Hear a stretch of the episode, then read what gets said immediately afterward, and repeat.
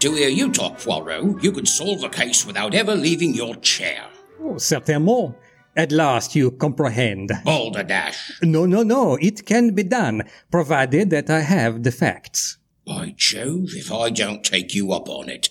Fancy a wager, Poirot? Artist Ensemble Theater presents Mysterious Journey Theater for the Mind. And no one has greater faith in the powers of the mind, the little gray cells, than the eccentric Belgian detective created by Agatha Christie, Hercule Poirot. Inspector Japp, you astonish me. Never did I think to witness an Englishman late for tea. Apologies, Poirot. To tell the truth, I got to join with Inspector Miller, the fellow in charge of the Devenheim case. Aha, all is explained. The papers are filled with the disappearance of Davenheim and Salmon's senior partner. It's a dilly, all right. Well known banker strolls out of his house on Saturday last and vanishes. I'd have said it was impossible to disappear in this day and age. Ah, but to which class of disappearance do you refer? I suppose you classify disappearances by type? Uh, But of course, there are three categories. First and most common, the voluntary disappearance. Second, the much abused loss of memory. And the third? Murder. Right. But to be classified as a disappearance, it must be murder, followed by successful disposal of the body.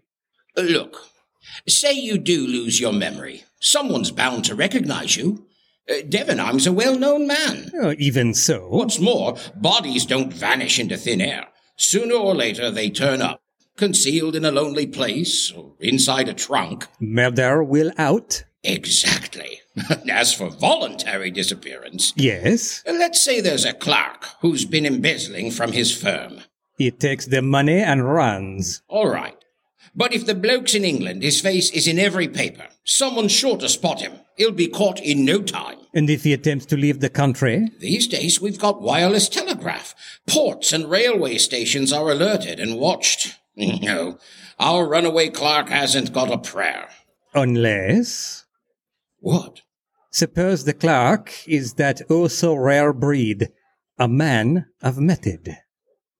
Suppose he is. Voila! The police are baffled. No, they're not. They are. Not a chance. Au contraire.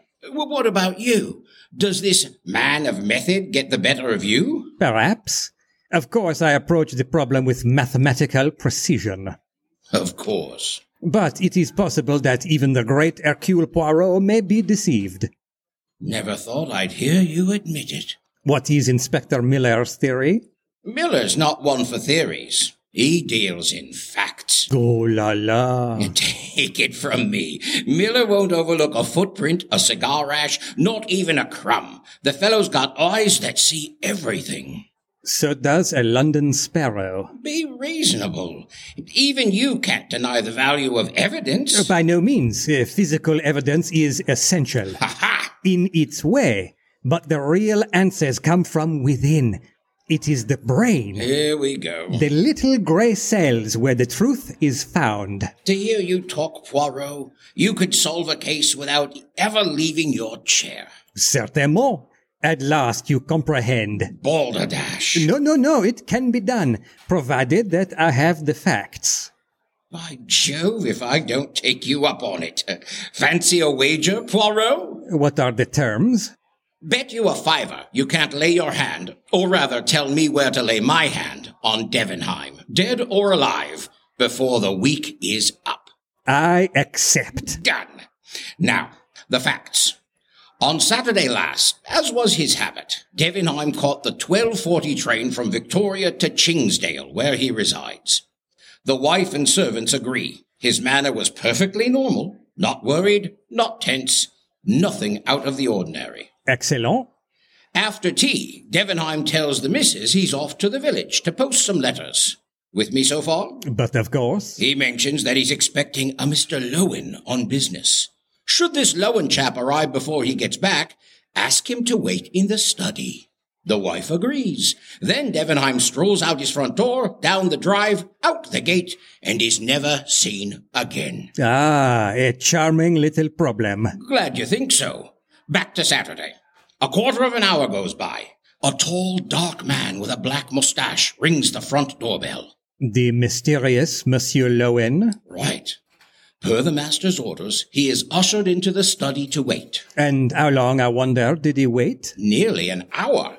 Finally, he rings the bell, says he can't stay any longer, as he must catch his train back to town. Mrs. Devenheim apologizes for her husband's absence, and Lowen departs. And when did the wife summon the police? Next day, Sunday morning, Devenheim never returned, never made it to the post office, nor was he seen in the village. At the station, they swore he'd not boarded a train. His motor car was still in the garage. Could he have hired a car? We thought of that, and a reward was offered for information. By now, a hired driver would certainly have come forward to tell what he knew. How distant is the next train station? Five miles. In Entfield, where, as it happens, there was a race meeting on Saturday. Oh, eh bien. Davenheim walks there and passes unnoticed in the crowd. Possible, I grant you. But since then, his photograph and description have been in every newspaper. And still, no news of him. No replies at all. Heaps of 'em. All bunk. Intriguing. Maddening, more like. B- But on the next day, Monday, there was news. Davenheim was seen. Not a glimpse. But the safe in his study had been emptied. And you say this occurred Monday? That's just what I don't say. With the uproar over Devenheim's disappearance, the household was in chaos, and no one could say for certain when the burglary took place. The wife witnessed her husband open the safe one evening last week. She's not sure which. All was in order then. Robbery could have happened any time after. But it has to be connected to the disappearance. I agree. Has Monsieur Lowen been arrested? Not yet. But but he's being very closely watched. Do you know what was taken from the safe? a considerable amount in bearer bonds and a large sum in notes. But the real value was in jewels. The wife had quite the collection. Devenheim was forever gifting the missus with expensive jewelry. All told, there was a fortune in that safe. Have you discovered Lowen's business with Davenheim? That part's a, a bit hazy. Lowen claims that Devenheim asked to meet. They were friends. Quite the contrary. Oh? Lowen is a speculator, and more than once in the past, he's managed to put Devenheim's nose out of joint. oh pardon? He did what? he it, it it means he scored off Devenheim in the market. Ah, there were rivals. Right. Anyway, Lowen claimed the meeting was to discuss some South American shares. Says that's all he was told. Davenheim has interests there. Seems so. The wife mentioned he was in Buenos Aires all last autumn. Husband and wife, they were on uh, good terms. Apparently, the wife is, uh, well, n- not the sharpest knife in the drawer. What about enemies? Oh, he had rivals, uh, people he'd got the better of, but no sworn enemy likely to make away with the man. And if they did, where's the body? Where indeed? One of the gardeners claims he saw a man go round the house toward the rose garden. The study has French doors that open to the rose garden, and Devenheim often used them to enter or leave the house. Was the man Davenheim? The gardener can't be certain. The man was a ways off. At what time? He don't know. Only thing he is sure of is that it was before six, because that's when he knocks off. Eyewitnesses. At what time did Davenheim leave the house? According to the wife, about half past five. What lies beyond the rose garden? A lake. Ah, with perhaps a boathouse? Right. They keep a couple of punts there. If you're thinking that the body is in the lake, Me, I have not yet begun to think. I only inquire. well, Miller arranged to have the lake dragged tomorrow morning. That's the kind of energetic chap he is. Inspector, you arrived with a newspaper under your arm. Is there perhaps a photograph of the missing man? Front page. Hmm, Longish hair, full mustache, and pointed beard, both turning grey. Now, Poirot, you've got all the facts. Clear as daylight, eh? Au contraire, most obscure. Ha! Which gives me great hope of solving their mystery. Huh? It is a good sign when a case is obscure. Any time a thing is clear as daylight, mistrust it. Someone has taken great care to make it so. To my thinking, it's a good thing to see the way ahead clear. Ah, but I do not see. I, Hercule Poirot, close my eyes and think. By the terms of our wager, you've got one week to do your thinking. Oui? You will alert me to any fresh news that may arise from the labors of the energetic Inspector Miller? C'était moi. Part of the bargain. Though I feel like I'm robbing a child. Oh, no, no, no. It is a matter of trust in the little grey cells. Time will tell. One week's time, to be precise. Well, I must be off. Uh, Thanks for the tea, Poirot. I'll let you know any further developments. Au revoir, Inspector Japp. There's been an arrest. Oh, good evening, Inspector. This is news. Lowen is in a cell at this minute. The body was discovered. Well, uh, no, uh, but we found the clothes Devenheim wore that day. They were in the lake. Eh, right. How? And no other clothes were missing from the house. No, uh, the valet is positive. What led you to arrest the unfortunate Monsieur Lowen? Caught him red-handed in a lie. One of the maids was looking out an upstairs window and witnessed Lowen coming towards the study from the rose garden about a quarter past six. Yes? You see the significance? Enlighten me. That was ten minutes before Lowen made his farewells and left. Ah, and what does Monsieur Lowen say? First, he denied ever leaving the study. But the maid held fast. So then he pretended to recall that he had stepped out just for a minute to examine a rose. A lover of flowers? Ha! Pretty weak, I thought. Oh, plus, there's fresh evidence. Oh, excellent. Devenheim always wore a gold ring with a solitaire diamond on the little finger of his right hand. That ring was pawned in London on Saturday night by a petty thief name of Billy Kellett. Is it so? Oh, Lightfinger Billy is well known to the police. Did three months last autumn for lifting an old gentleman's watch. You interest me greatly. It seems Billy tried to pawn the ring at five different places. Succeeded at last, got gloriously drunk on the proceeds, and assaulted a copper. Oh, quel imbecile. Billy's not known for his brain. I went with Miller to question him.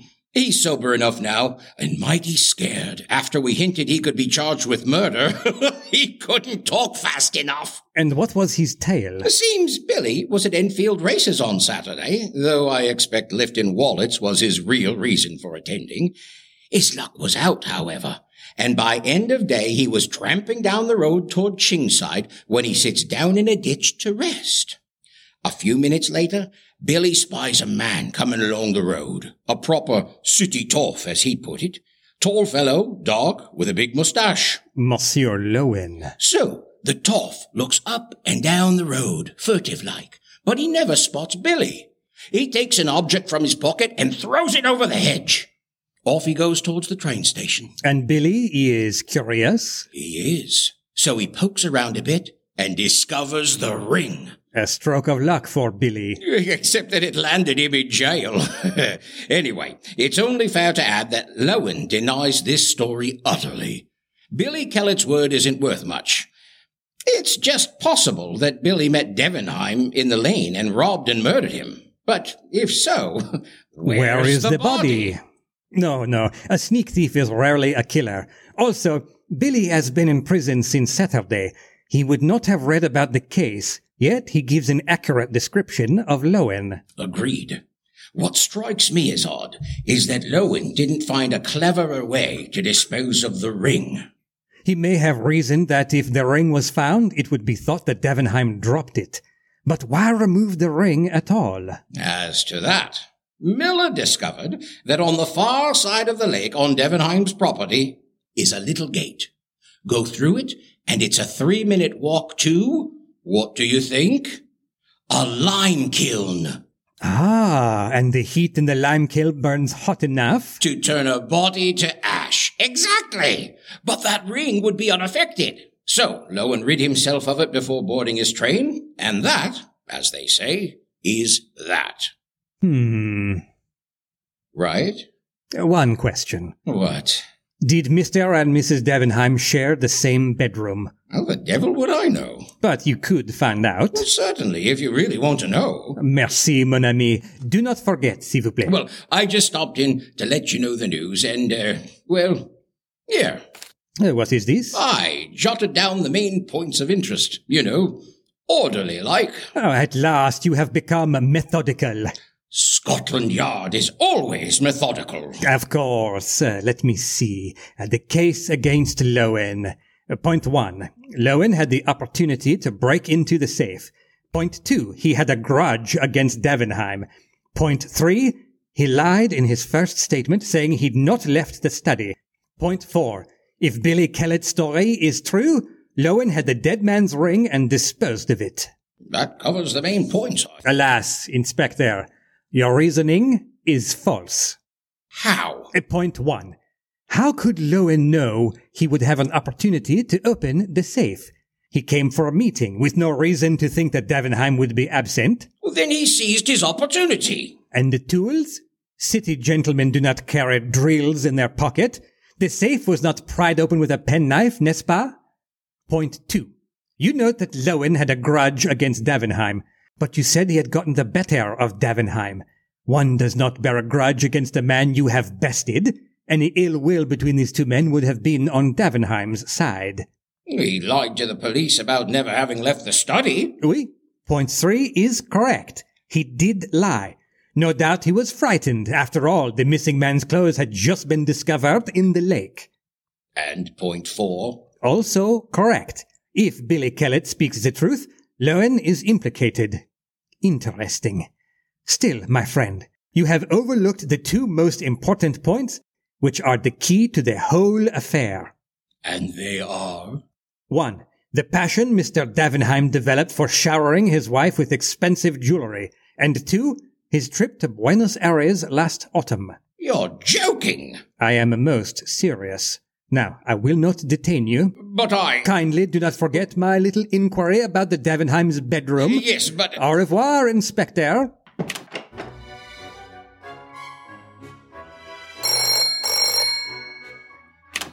Hello? Husband and wife have occupied separate rooms since last winter. Aha! And now it is June. The mystery is solved. What? Inspector, if you have money invested in Davenheim and Salmon, withdraw it tout de suite, before it is too late. Why? In a few days, perhaps sooner, there will be a colossal smash. How? Au revoir! How did you know? Bonjour, Inspector. Come in, sit, sit. Coffee? How the blazes could you know that the bank would fail? From you. Me? Oui. After your phone call, it was a certainty. But why? How? Sit, my friend, and all will be revealed. From the start, the burglary of the safe was quite remarkable. Jewels, cash, bearer bonds. How very convenient for the burglar. No, no. Monsieur Davenheim arranged all for himself. Now we understand his passion for buying expensive jewels, paid for with embezzled funds, no doubt. Embezzled? Certainement. He then replaces Madame's jewelry with paste replicas while the real jewels, bearer bonds, and cash are moved to a safe place awaiting a time when the uproar has died down. Devenheim planned his own. Oh, yes. His arrangements complete, he requests an appointment with Monsieur Lowen, who has been unwise enough to cross the great man in the past, but now he will pay. Are you saying? We Davenheim arranges, how you say, a frame job. It drills a hole in the safe, which he emptied a day or two earlier, leaves orders for his guest to be shown into the study, and strolls out of the house. And goes where? Tell me that. If you know. To his hiding place, of course. Ah, Monsieur Davenheim, you are a wicked man, but your little grey cells are first rate. For the Lord's sake, Poirot, where's he hiding? My friend, you are a man of intelligence. Ask yourself, if I were this wicked man, where would I hide? Well, well, there's them that had booked straight to London, seeking safety in a crowd. Hmm, possible. But not me. I'd have a yacht waiting and set sail for an out of the way corner of the world. also possible. All right. I know you're dying for me to ask. What would you do? My friend, the best place to hide from the police is in prison. What? You once remarked that Madame Davenheim is not an intelligent woman. It may be so, but I think if you brought her face to face with Billy Kellett, she would recognize her own husband. He will have shaved his beard and mustache and cropped his hair, but she will know. But, but uh, Billy Kellett is known to the police. Davenheim prepared his alter ego last autumn when he did not sail to Buenos Aires but did three months in jail as Lightfinger Billy Kellett. No. We remember he was playing for a fortune as well as his liberty, so he establishes a second identity as a small time thief. One small problem remains. At the end of his prison term in December, he must become Davenheim again, with a false beard and mustache. But uh, wouldn't his wife? Notice? Assuredly. He must keep her at a distance. Thus, when you report to me that ever since his supposed return from Argentina, he and Madame have occupied separate bedrooms, I knew. The gardener who fancied he saw his master going around the side of the house was quite right. After his departure, Davenheim circled back to the boathouse, donned his shabby billy clothing, dropped his Davenheim clothes in the lake, and travelled to London, where he made a production of pawning the ring and assaulted a policeman landing safely in jail, where no one would ever dream of seeking him. I've got to go. But of course, give my regards to Madame Davenheim. Uh, uh, wait, before I. Here, take it. What is this? A five pound note. Ah, we will use it for a little celebratory dinner after the arrest, no? Sounds a bit of all right. Poirot Makes a Wager was adapted by Margaret Rather from Agatha Christie's short story The Disappearance of Mr. Davenheim. It was produced by Artist Ensemble Theatre with David A. Gingrich as Poirot and Russell Constans as Inspector Chap. While stages around the world remain dark, AET is producing theater for the mind. Learn more about Artist Ensemble Theater at artistensemble.org. Remember, the word artists is plural. And if you enjoyed this episode, please hit the donate button on the AET E homepage.